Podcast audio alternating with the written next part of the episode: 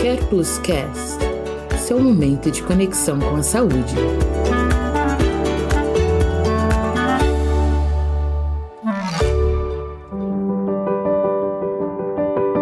Oi, seja bem-vindo, seja bem-vinda. Esse é o primeiro episódio do nosso podcast. Neste episódio, eu divido com vocês um pouco do bate-papo que tive com a Melina Cury, Além de ser uma querida, a Melina é psicóloga clínica e coordenadora de psicologia na área de governança clínica da Care Plus. Na nossa conversa, ela trouxe informações incríveis sobre saúde mental, gerenciamento de estresse e técnicas de relaxamento. Vamos conferir?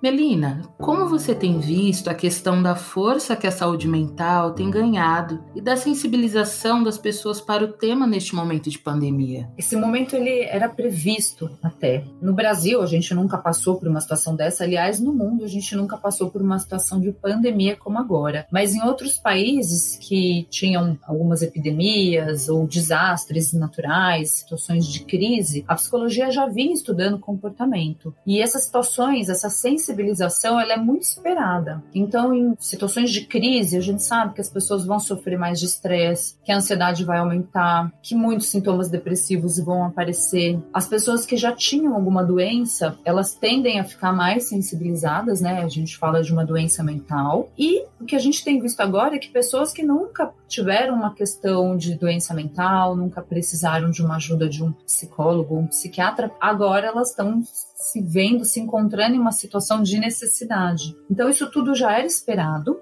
A gente já vinha, né, no Brasil, se for pensar, numa situação complicada em termos de ansiedade e de depressão. O Brasil já é o campeão, já era antes da pandemia o campeão em ansiedade, em segundo lugar em depressão, aí dentro da América Latina. Então, se a situação já estava ruim antes dessa pandemia, agora piorou. Então, é natural, sim, que as pessoas fiquem mais sensibilizadas. Infelizmente, acho que a terceira onda que vai vir dessa pandemia é uma terceira onda em saúde mental. A situação ela vai sim se agravar, ela está complicada. Os serviços estão lotados em saúde mental, todo mundo trabalhando bastante, e a gente vê que isso ainda vai se permear, vai se manter após a pandemia. Então, dá para dizer que as pessoas estão naturalizando mais a busca por ajuda para os chamados transtornos mentais? É verdade. Tem dois lados, né? Tem um cenário ruim, mas ao mesmo tempo, esse cenário ruim, ele traz à tona algumas necessidades, ele traz à luz algumas coisas que a gente precisava ver e não falava. Saúde mental é um tema difícil. Ainda existe muito tabu, ainda existe muito preconceito, pessoas têm vergonha de falar que tem uma necessidade, mas agora tá de um jeito que não tem como esconder. Então, quando o problema acontece, né, o ser humano ele acaba aprendendo assim, poxa, sentir na pele. Então, isso não é tão ruim precisar ir num psicólogo, num psiquiatra, talvez não seja um problema tão grande.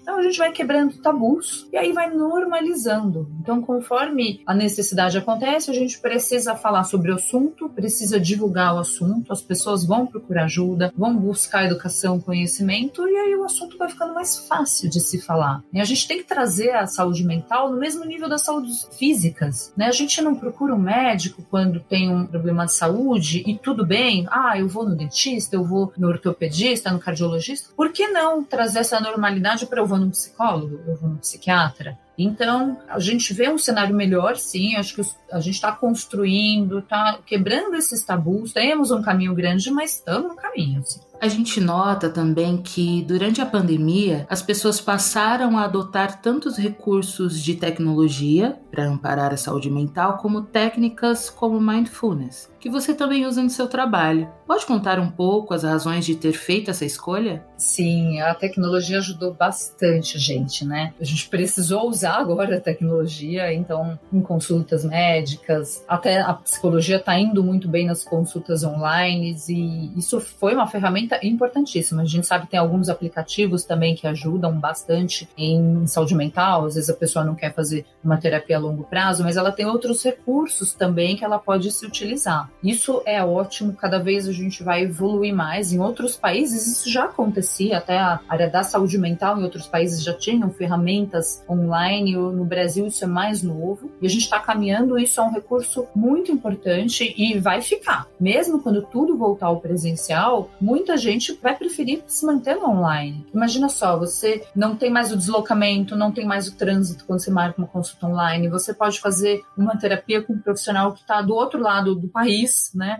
da cidade. Então, isso facilita muito o acesso para todo mundo, isso é muito bom. E aí, dentro desse universo, né, tanto as terapias presenciais quanto as online, isso tudo dentro da psicologia é muito estudado, isso tudo é muito validado. E aí, de uns anos para cá, vem surgindo as terapias novas, que a gente chama terapias da terceira onda. Então, dentro dessas terapias mais modernas, e modernas que eu falo, tá, não é de agora, e pelo menos já de 1960, 70 para frente. Então, são as terapias comportamentais. A gente conhece aí algumas são mais conhecidas como a terapia do esquema, a DBT, a dialética, terapia de aceitação e compromisso e o mindfulness entra aí também como uma prática utilizada nessas terapias da terceira onda. E essas terapias elas a gente consegue comprovar comparando com as terapias antigas, por exemplo, a psicanálise, que os resultados eles são tão bons quanto e às vezes até maiores, só que num período menor. Então a gente vive ainda no mundo né, moderno que a gente tem pressa, a gente não tem mais tempo de ficar lá sentado num divã fazendo uma terapia por associação livre. A gente quer um resultado mais rápido, a gente quer um psicólogo mais participativo, que nos guie, nos ajude. Então entraram as terapias da terceira onda, também junto com a evolução da neurociência. A gente começou a entender melhor o cérebro, desvendar,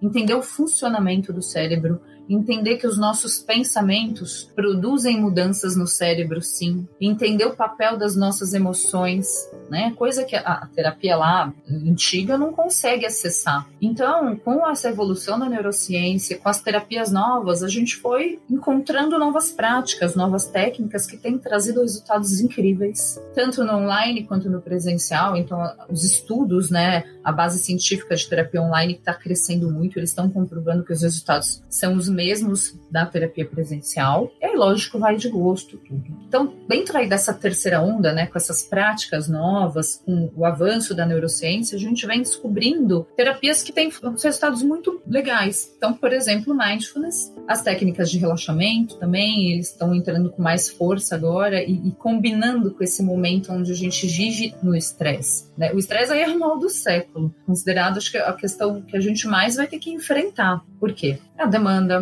é a velocidade das coisas, a própria tecnologia da informação que vem para ajudar também vem para acelerar, né? O tempo todo a gente está conectado. Então, as terapias que ajudam muito a gente a trazer um estado de presença, de relaxamento, vão combinar muito com esse momento, vão trazer muito desse equilíbrio que a gente precisa para essa vida moderna. E aí, assim, no meu caminho, como é que eu cheguei no mindfulness, né? Como é que eu fui descobrindo isso? Foi até por uma prática pessoal. Eu tenho a formação em terapia cognitivo-comportamental, já há mais de 20 anos trabalho e considero um padrão ouro para muitas questões em saúde emocional, com resultados maravilhosos. Mas, assim, para alguns pacientes, algumas coisas não funcionavam. Meu Deus, aqui eu não consigo acessar essa emoção, essa reação dessa pessoa. E aí, na minha busca, sempre estudando, buscando é, melhores resultados, eu comecei a ver, assim, publicação científica de mindfulness. Nossa, tá bombando, né? Saindo muita publicação. É, o pessoal lá fora tá fazendo isso, na Califórnia. Epa, peraí, começando a entrar no Brasil, o que que é isso?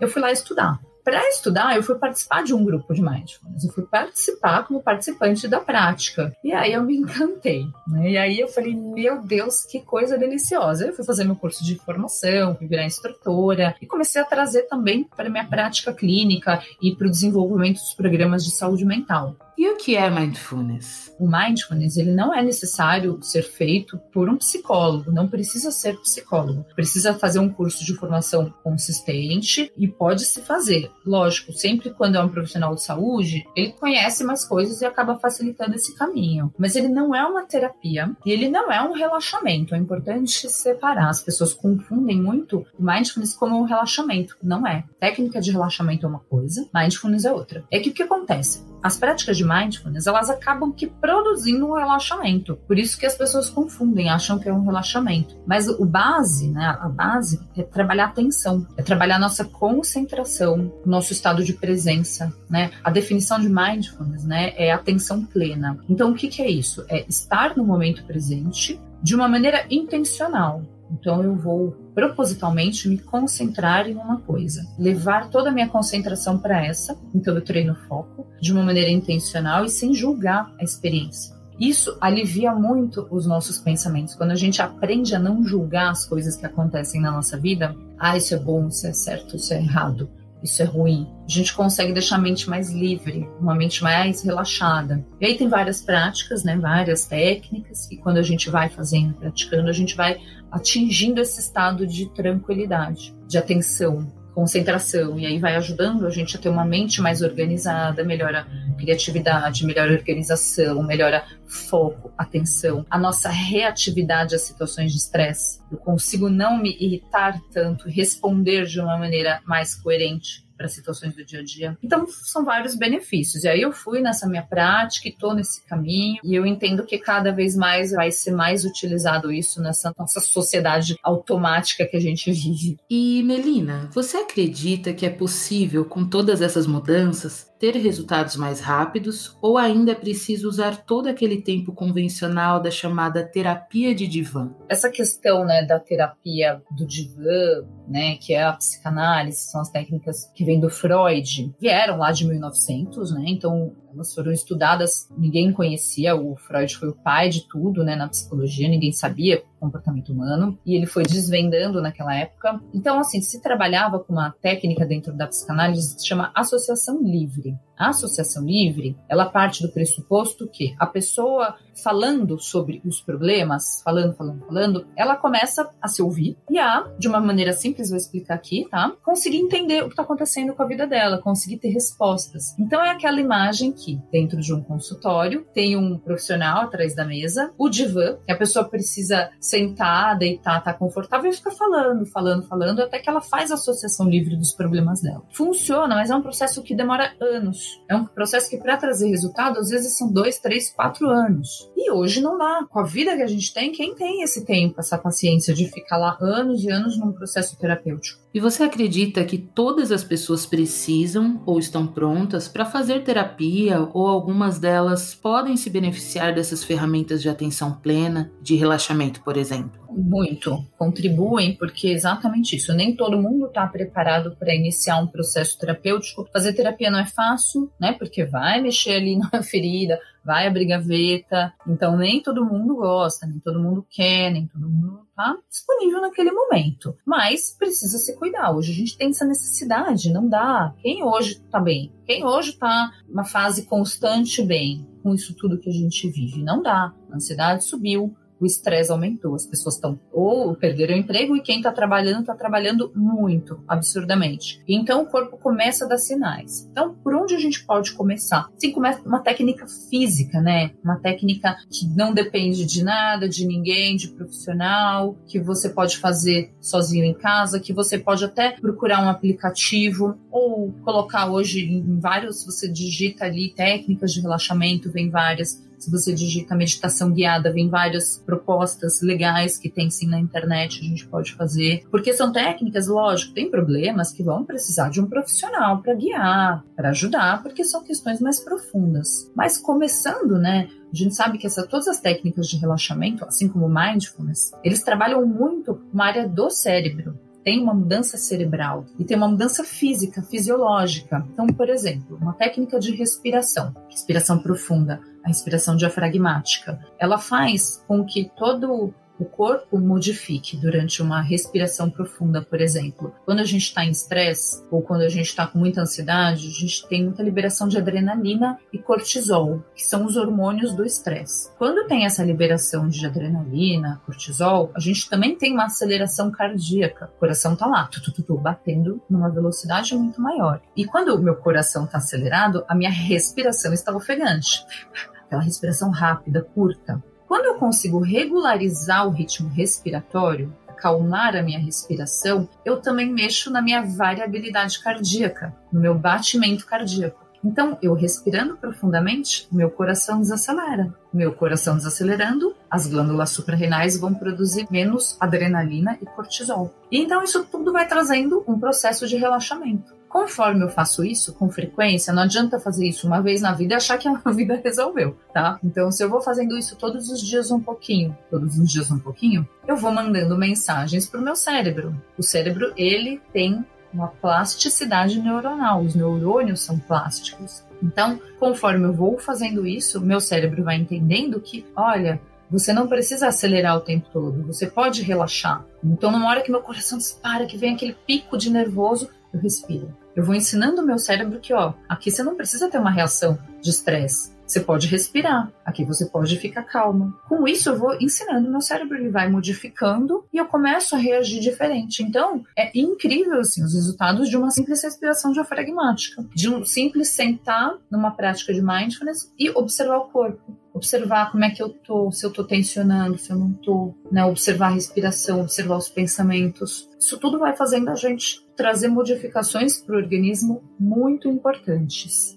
É como se a gente treinasse o cérebro, assim como faz com o corpo, certo? Perfeito. O cérebro é um músculo. Se eu quero deixar meu corpo forte, resistente, eu vou fazer um treinamento de força, eu preciso treinar meu cérebro também para lidar com tudo que acontece, para lidar com a vida, para lidar com as situações de estresse, as reações. Lógico, tem esses exercícios que ajudam. Também tem, depois, um trabalho mais profundo que a pessoa vai fazer com o psicólogo, por exemplo, trabalhar os pensamentos, né? reformular os pensamentos, acolher algumas emoções, aprender a lidar e aceitar algumas emoções, isso tudo vai fazendo toda uma base para a gente ter uma saúde mental, uma qualidade de vida melhor, né? Se a gente for pensar assim no pilar para um tratamento, como é que eu trabalho o estresse? Como é que eu trato o estresse? Eu preciso fortificar quatro pilares na minha vida. Então, o primeiro pilar é a atividade física. Não tem como a gente fugir mais disso. A atividade física é comprovado como ela é base para a gente ter uma saúde emocional melhor, reduzir a ansiedade, reduzir estresse, ter uma vida melhor. Alimentação saudável, então comer bem. Quando a gente está em fase de estresse, o que, que a gente faz com a nossa alimentação? A gente vai lá e tá com pressa, tá estressado, vai lá e comer junk food comer doce. Se teu corpo tá em estresse, o que, que ele tá? Ele tá ali cheio de adrenalina, cortisol, numa luta, trabalhando para te manter bem. Você vai lá e coloca uma comida ruim, ele vai ter outro esforço para fazer. Então, atividade física, alimentação saudável,